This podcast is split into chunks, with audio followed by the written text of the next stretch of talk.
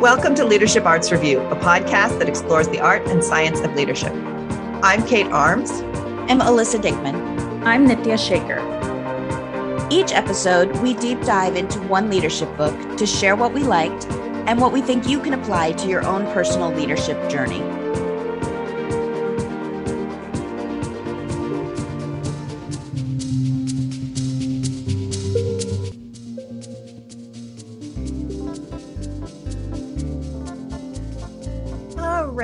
So here we are with our third guest episode. And today I have the pleasure of introducing to our listeners one of my dear friends, Christine Gautreaux, and the book that she brought for us, which is Stacey Abrams' Lead from the Outside, which is a really great gift. I think you will discover that she brought to us. So, Alyssa and Christine, welcome.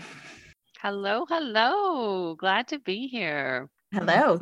So, Christine, before we get into talking about the book, if you would just introduce yourself to our listeners and then maybe tell us why you chose the book, and then we'll just launch in. Oh, you bet. Thanks for this opportunity, y'all. My name is Christine Gautreaux. I use she, her, her pronouns, and I usually zoom in from the land of the Muskogee Creek, which is north of Atlanta, Georgia, in a place called Duluth, Georgia. And I am a coach, an author, an activist, a dancing social worker, and all kinds of fun stuff, including the co host of the Women Connected in Wisdom podcast.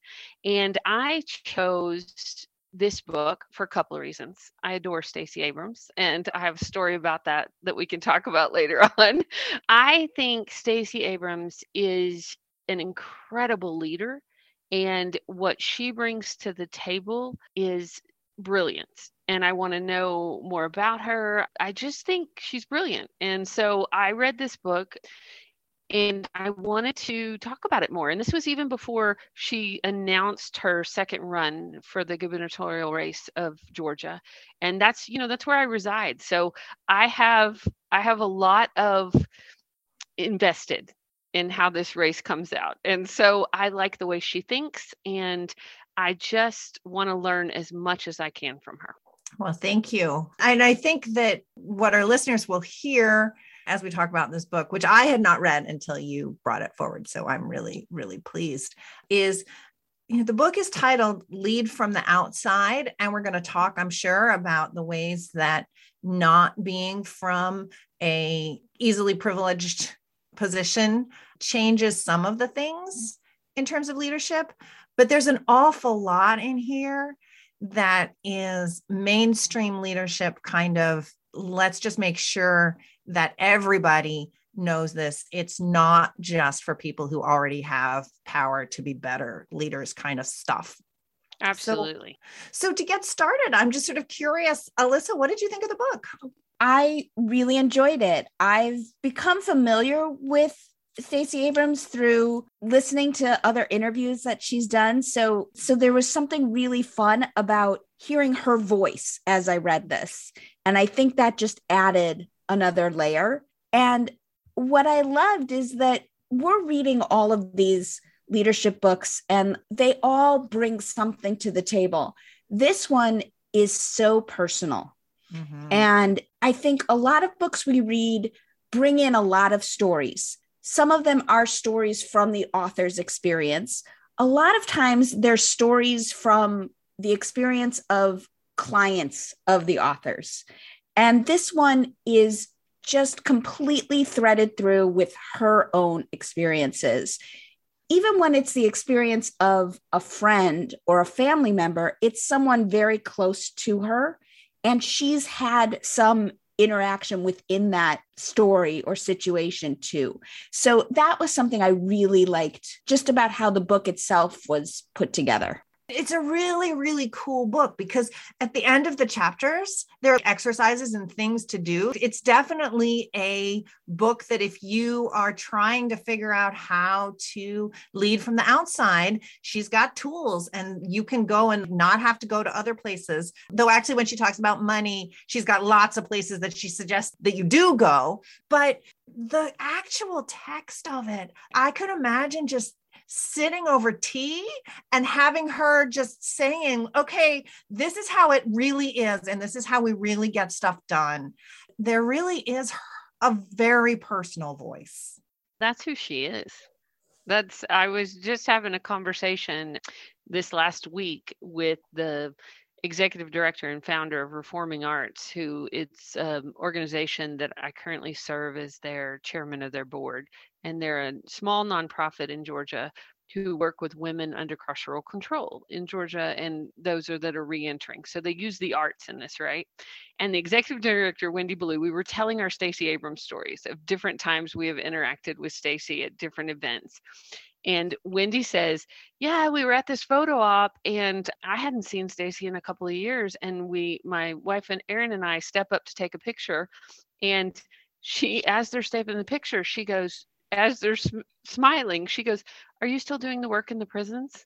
That's the kind of leader she is. She is personally involved. She hadn't seen Wendy in probably three years. And in the midst of thousands of people, Stacey knew who they were and recognize the work they do in the world. And that's her voice was completely throughout that book. How do we do this, right? With relationship and connections. So let's talk a little bit about what's in the book. She starts with a lot of stuff about why it's so hard if you start on the outside to come in and get power. I think it's worth spending some real time talking about the kinds of things that she points out because we read so many books for the podcast and, and those of us who are in the sort of leadership space. So many of the books sort of assume that you've been given some power and this book assumes that it's going to be hard to get. What did you take away from her stories about what it's important to know if you don't start with power? You know the thing that jumped out at me so many things jumped out at me, but the thing that jumped out at me about the most was her advice around finances. I even wrote a note about it because this line jumped out at me. Money is one of the biggest obstacles to leadership. The fact that when you don't have power, and money is often a source of power and access, that it can completely impede great leaders from having access to it. That's what jumped out at me. Yeah. She got so tactical about mm-hmm. money and financing and the ways that if you start from a place where money is a challenge, asking for money is hard, getting money is hard, feeling entitled to money is hard, having other people around you who don't have money, who have valid needs. So you have to decide as you get money, if you manage to cross that boundary, what do you do with the money that you have? She talks about early on in her career where she's first making good money and how much her family was in need and how much it fit her values to spend that money not building her career and her power base but on taking care of her family. There's things she talks about that once you read them in print, they seem so obvious, but there are lessons that people just aren't taught as a matter of fact. That big point about understanding the difference between income and wealth, mm-hmm. that to me really stood out because where do you learn that? I think a lot of us learn the basics about you need to have more money coming in than going out, right? And we learn maybe to balance a checkbook, although I know that's a, those days are gone. But in general, that idea of income and expenses, we get an idea of. But the idea of the difference between income and wealth, I think, is just a topic that most people don't come in contact with until you get into a situation like she describes where she has educational debt, she has credit card debt, she has very low credit. So that even when she is making on paper a really good salary, she can't get a loan. She isn't sure she can get the financing for a Honda Accord when some of her classmates are buying really fancy cars. The value of understanding that earlier. And like you said, Kate, she does get very tactical. So she brings up this very conceptual thing of the difference between income and wealth, but then she gets tactical about here are some things to do along the way to increase your wealth as well as your understanding of the difference. Yeah.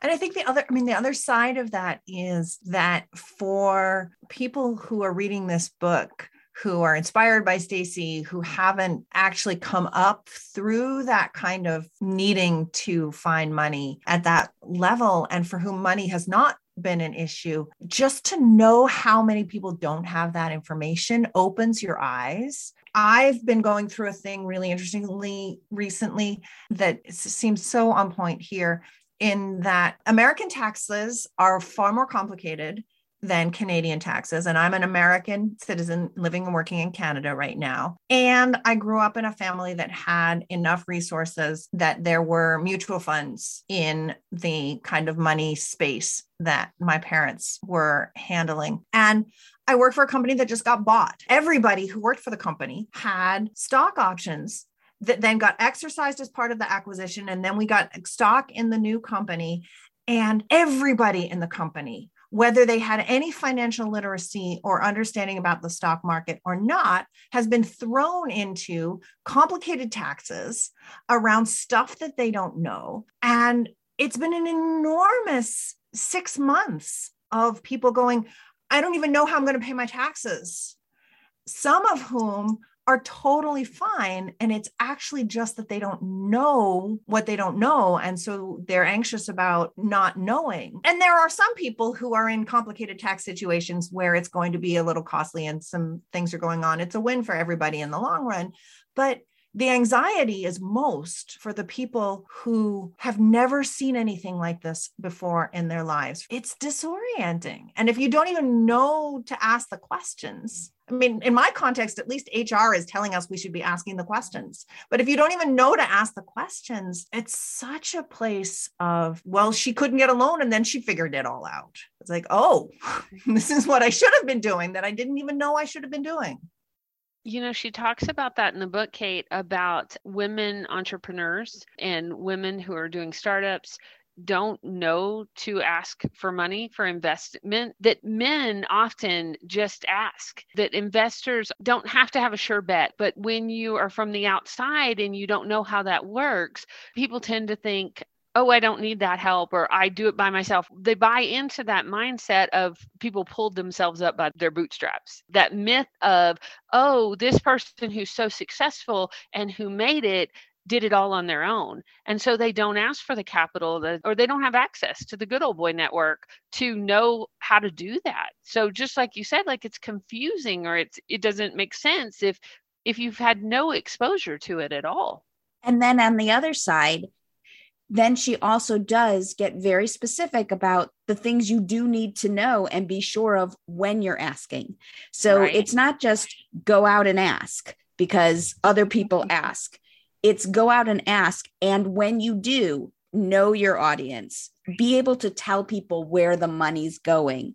I just love that she kind of is constantly zooming in and zooming out in terms of let's talk about what we don't know about money. Now let's zoom in and say these are the things you do need to know. Let's zoom out about being brave and being able to exercise boldness, as she talks about. But then let's zoom in so that you don't just read her book and say, okay, I'm going to be bold. It's here's some ways that I can be bold. And when I'm going going to step out in boldness.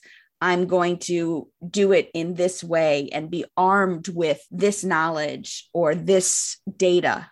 Yeah. I love that, Alyssa. I love her leadership style that way, that she does do the macro and then gets really detailed with us. You know, one of the things she talked about in the book was the building of your mentorship network. Oh, yeah. And like how valuable that was. And I think about that when, you know, we don't know what we don't know right? It doesn't matter what stage of career we're in or what level we're at. If we don't know it, we don't know it. So, what mentors do we need?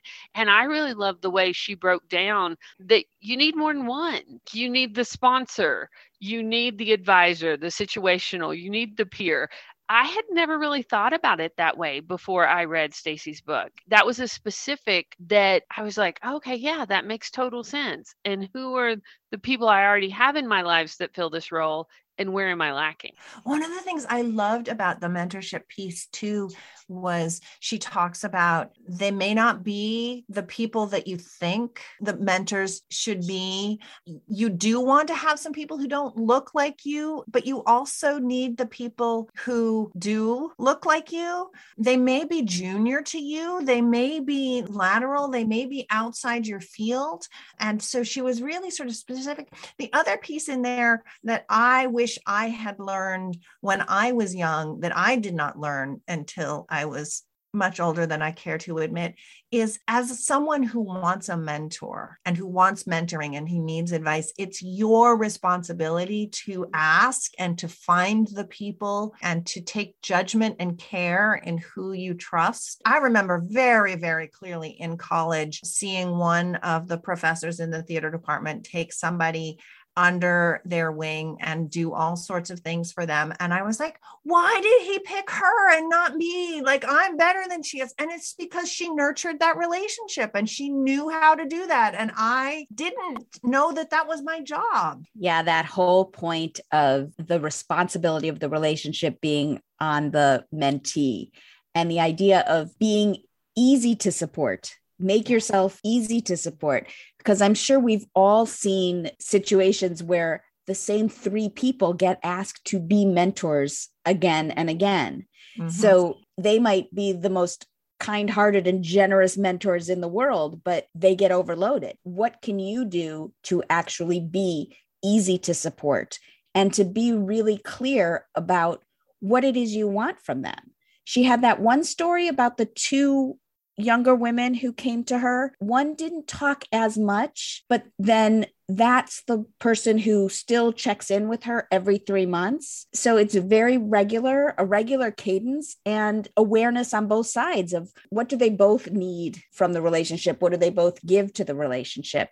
That idea, I think, is one that gets flipped on its head where we think, oh, will you mentor me?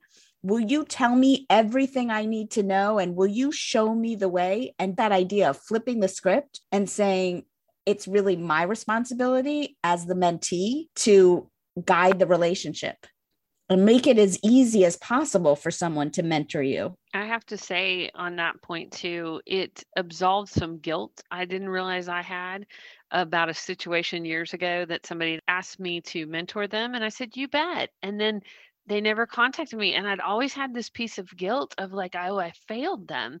And then when i read that whole piece i was like oh no it was their responsibility.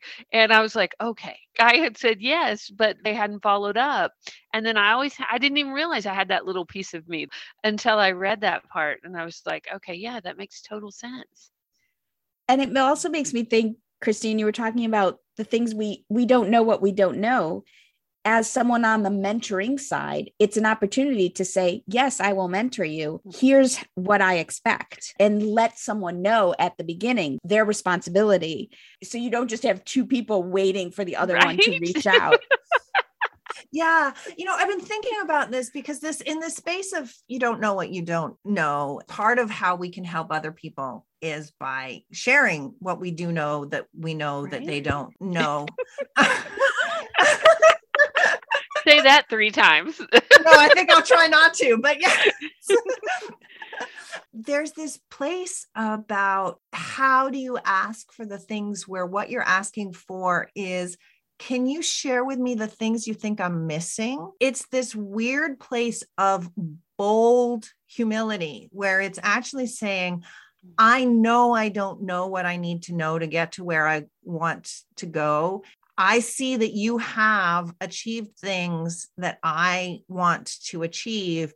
I want to be easy for you to be able to sort of drip pieces of useful information into. And that takes an enormous amount of courage. You have to admit what you don't know and you have to admit your weaknesses. I know that everybody struggles with this, but the way that she talks about what it's like as a woman of color, sort of doing that dance of trying to look competent enough to be taken seriously was really heartbreaking to read, honestly. Mm-hmm. That line can be so hard to find in certain cases where you own your competence and still you have to ask for help. Right. And so much trickier from reading the book and from friends of color that I know, so much trickier for women of color than women who look like me as a white woman. And it's already hard enough, right? Adding those extra obstacles in the path is whew. Yeah. I think one of the things I really like about this whole book is she is just straightforward about the mm-hmm. obstacles. She mm-hmm. doesn't wallow in them and she doesn't glamorize them or romanticize them, but she doesn't shy away from them. She right, just right. is like, there's going to be people who push back at you if you don't come in already looking like they do. And there are things you're going to have to worry about. And you're going to have to find that place where you are striking a balance that works for you that's moving forward in the directions that you want to go and taking care of yourself and figuring out who to trust, who it's okay to upset and who it's not okay to upset. She got real about mm-hmm. this is not something that she wants you to go, oh, all right, I'm just going to go out there and be bold. Right. Like, she's very clear. You have to be strategic about how you're going to be bold. Well, and I really loved how she named and and I watch her do this through her public life and the way she runs her organizations in this book too about she gives credit where credit is due. I love how in the book she talks about, look, I was making this misstep and this colleague pulled me aside and said, "Hey, don't do that." Right? As another female leader, and the one story, and I thought I had written it down because I wanted to really talk about it, but y'all help me with this one. It was the one where she was dimming her own light and she was saying it was no big deal. Mm-hmm. And her female colleague pulled her inside and said, Look, you want to have humility, but don't keep saying you're not a big deal or people will start to believe you. It was something to that. I'm probably getting her wording wrong on that, but that was powerful. Yeah, that one stuck with me too. I don't have notes about the actual story, but one thing that I did make a note of was when she said, Too many of us use the illusion of humbleness to keep ourselves down. Whew. And yeah. that difference between humbleness and kind of the outside showing of humbleness, the difference between that and humility, which she talks about as being a deep anchor. It's again another one of those things where how often do we think about the distinction between humility and humbleness how that shows up and what it does to people's perception of you depending on where that's coming from. One of the things that she said, sort of in that light, was she said that she won't make self deprecating comments about her race or gender, right? That place of like, eh, she's going to have enough people doing that for her. That's a thing she needs to not do right. to herself. I would say that none of us need to do to each other either especially yeah. as female leaders. Let's yeah, let's stop that. Let's take Stacey's cue on that and stop that one. the older I get, the more I think that self deprecating humor in general is dangerous uh, mm-hmm. uh, because we believe it about ourselves and other people believe it about us. Knowing that we don't know everything, that is all just human. And that's hard enough as it is. We don't need to put any more barriers in our own ways. Right. I think about the self deprecating humor and the fact that when we say something like that, we know we have a certain tone to our voice that's either not taking it totally seriously or just putting it in a joking context. But then if you were to just take those words without any tone, then we're just giving people a way to articulate something that's actually damaging about us. We don't have to give people more ammunition. We don't have to assist in taking ourselves down. Right. I think the impulse often comes from if I take myself down before you take me down, that won't hurt me so much. Right. I think that that sort of gets to some of the stuff that's early on in the book. Early on in the book, she just talks about the assumptions that if you are on the outside, of systems of power, the assumptions that you make about what's possible just because you haven't seen somebody who looks like you or comes from where you are. The story about the Rhodes Scholarship mm-hmm. interview process, where she nearly doesn't apply, she nearly doesn't go she gets through mississippi she doesn't get the scholarship but she goes much further than she believed she could just because people help her and people push her and nudge her and say no you really have to to go for this i took that really personally as a story because I actually have a grandfather who was a Rhodes Scholar. And so for me, it was always in the realm of possibility. It was always the kind of thing that the fact that I didn't end up in that direction was kind of a like, am I actually pushing myself as far as I can? And so to read that story of her having to talk herself into and having to be talked into even applying and even going through the process. And I look at her now and I think, oh my goodness, like she's done so much with her life. And I've done different things with my life, but in some scales, she's done more. So that was a really personal hit for me about what I just got because of where I came from and who I came from. I loved how she talked about ambition and locating your ambition because as women especially women in the south where i was raised and stacey was raised you know we were kind of taught not to have that there's a lot of stereotypes there's a lot of external world pressure. So I really loved how she talked about how do you locate your ambition and her story of making a spreadsheet of goals for 40 years. I was like, I thought I was a list maker. Jeez Louise, like that was awesome. there was something there also about ambition that really stuck out to me as a total reframe for looking at it when she says that fear can be a mask for ambition. Because mm-hmm. I know that as we coach people, we talk a lot about fear. And in our own self development, we look at fear as something that gets in our way. But that idea of looking at fear as a mask for ambition was just something that struck me as something I want to spend a little time with. Yeah, the relationship between fear and ambition is so interesting. And Christine, you pointed out that for women in particular, so much the history of my ambition doesn't matter, it's my partner, my husband, it's my kids' ambition. It's not my ambition that matters. I'm not allowed to have any. And then that all just leaks out. I mean, how many people do we know that have problematic relationships with their mothers because their mothers needed them to live out their their mother's ambitions in the world, right? I know I saw that. My mother dropped out of graduate school to get married. That was always sort of in the story of this is what it is to be a woman in the world, is that sort of image shows up and this stuff we mm. pass it down and we don't need to talk about it. We just need to you know have it be known and then young people are like okay this is how the world is. Here are the assumptions that i'm making about what it is to be from where i'm from and who i am. Wow okay you saying that this memory just poop exploded in my brain because my mom got up to writing her thesis for her master's degree and she dropped out to take care of the family I hadn't even put all that together of why I have my master's degree and why I had this and that. Like it was like, oh yeah, like some of those hidden stories that, you know, I hadn't even really thought about that story in forever. But that was so much when I was a kid. I heard that story. This is so much a book written from the perspective of a Black woman who didn't come from affluence, telling mm-hmm. her story with advice to other people who are coming from the world that she came from, with real practical solutions to the problems that she faced.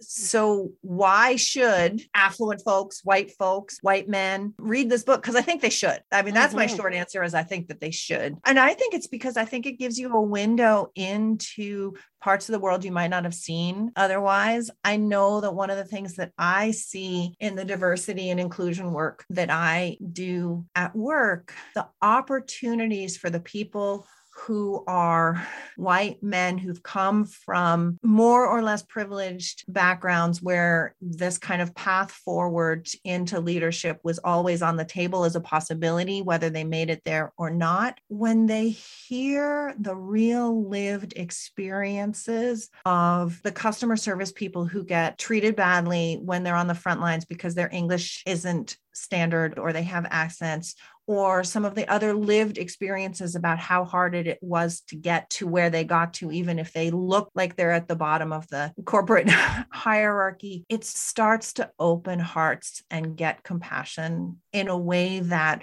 just thinking about, well, I believe that everybody has value doesn't get when they hear the stories about what it's really like.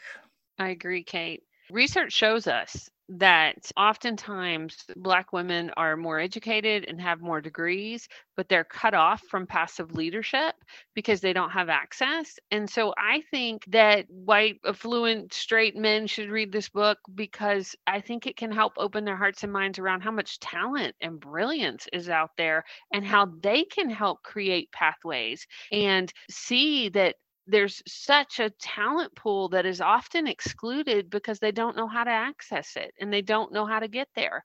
I think that's why they should read it is because they need to be part of the solution of how do we shift this? How do we shift this accessibility? and make it more wide open. So we've got all the brilliance in the room. Absolutely. And I would just use some of Stacey's own words in making this point that this is an opportunity for someone like Stacey Abrams to demonstrate the power of her difference. And in doing that, open up the logic of possibility for folks that haven't had those kinds of interactions and aren't aware of those stories. I think one of the things that I'm thinking about listening to the two of you is one of the things that I get reading this book, I get a vision of, oh, this is what really skilled leadership from that position looks like because it doesn't look the same.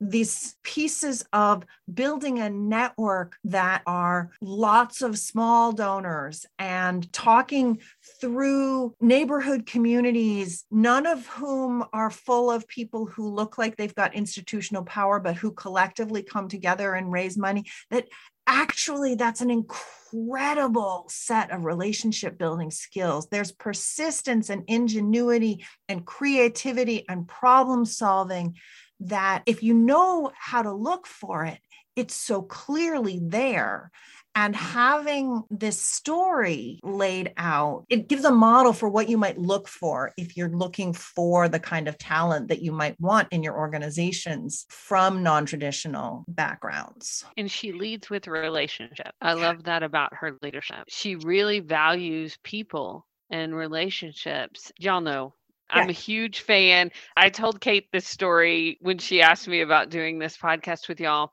When she was making her first run, for the governorship. We were at the Democratic Georgia convention, and I was asked to be on stage behind her when she gave her big speech.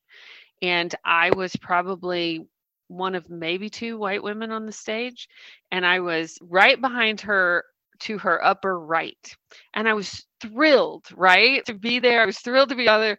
And I get on the stage, and all I can think is, oh my gosh, don't let me make a mistake and end up on the Daily Show because you know, like how, how somebody like is it like the I was like the optics of the whole. I mean that that does come through in the books too. And Kate and I were talking about this. How careful women leaders, but especially women leaders of color, their optics have to be. It is judged and perceived and looked at, and I think that's a big part of this conversation also. Yeah, we can laugh about it, but it's really real. Yeah. Do you want to talk about the work life Jenga? Because I loved that concept so much.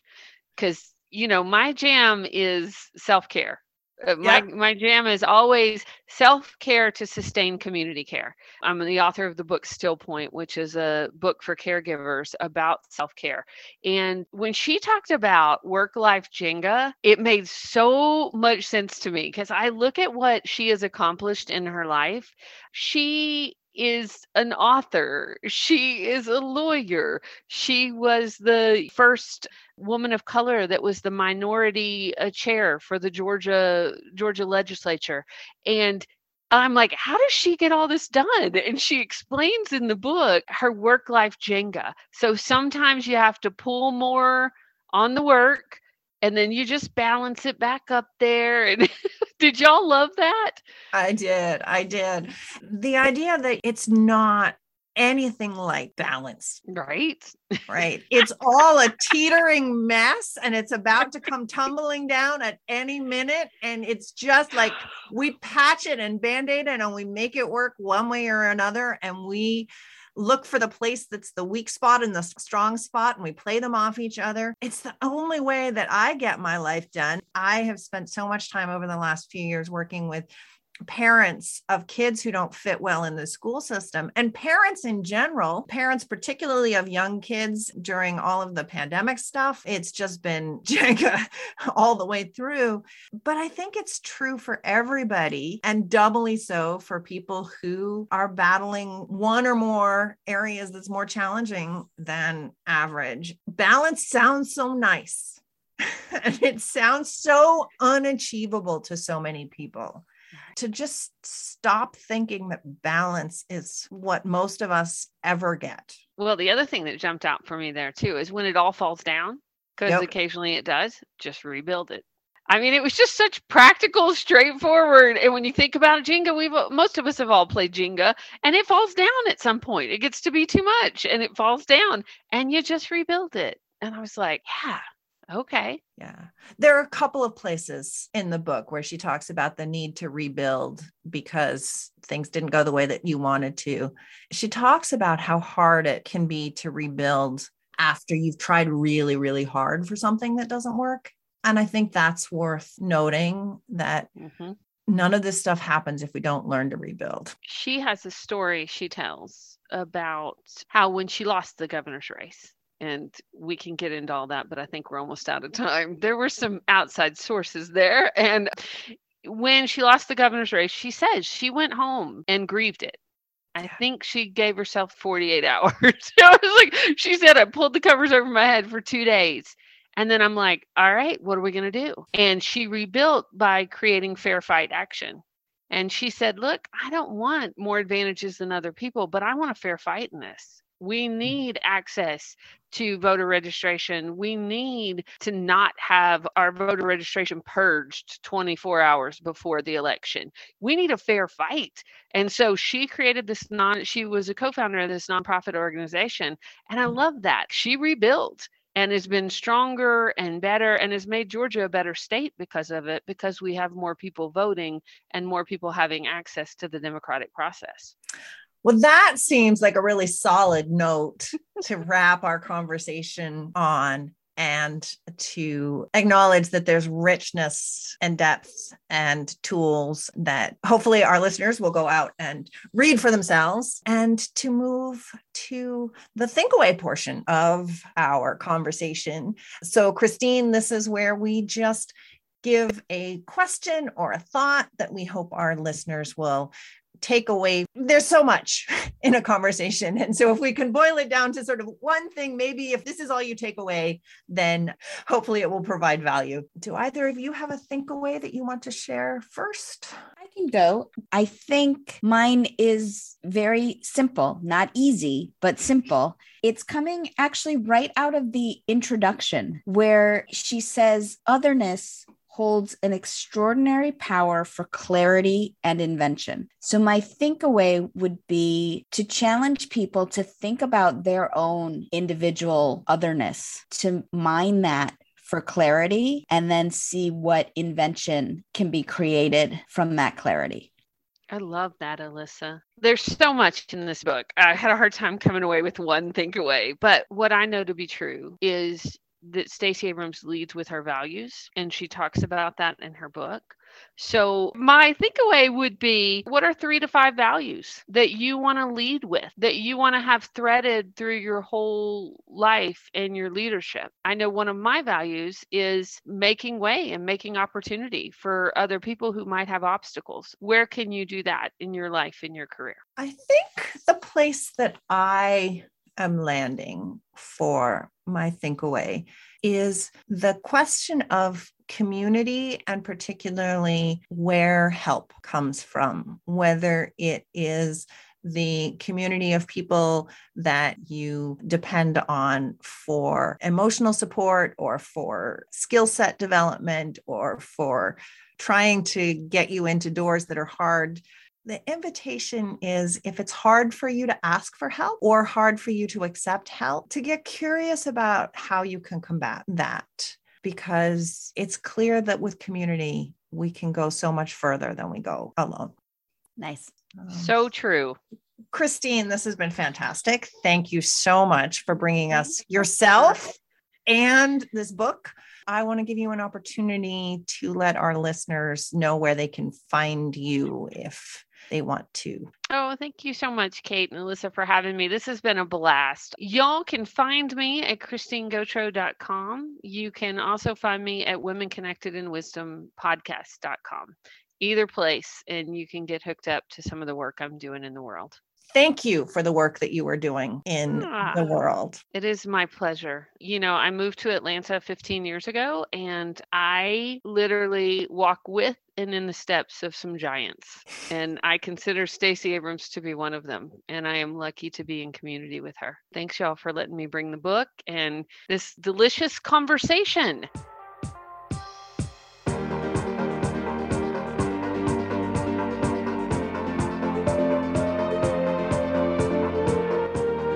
That was Leadership Arts Review. Thanks for listening. Be sure to subscribe wherever you're listening right now and leave us a review. It really helps us get the word out there. Tell two friends. Also, be sure to follow us at Leadership Arts Review on Facebook, Instagram, Twitter, and LinkedIn to get the latest updates. Our website is podcast.leadershipartsreview.com. Leadership Arts Review is a Four Impala production, music adapted from Nathaniel Wyvern's Sanctuary of the Sky Gods under license.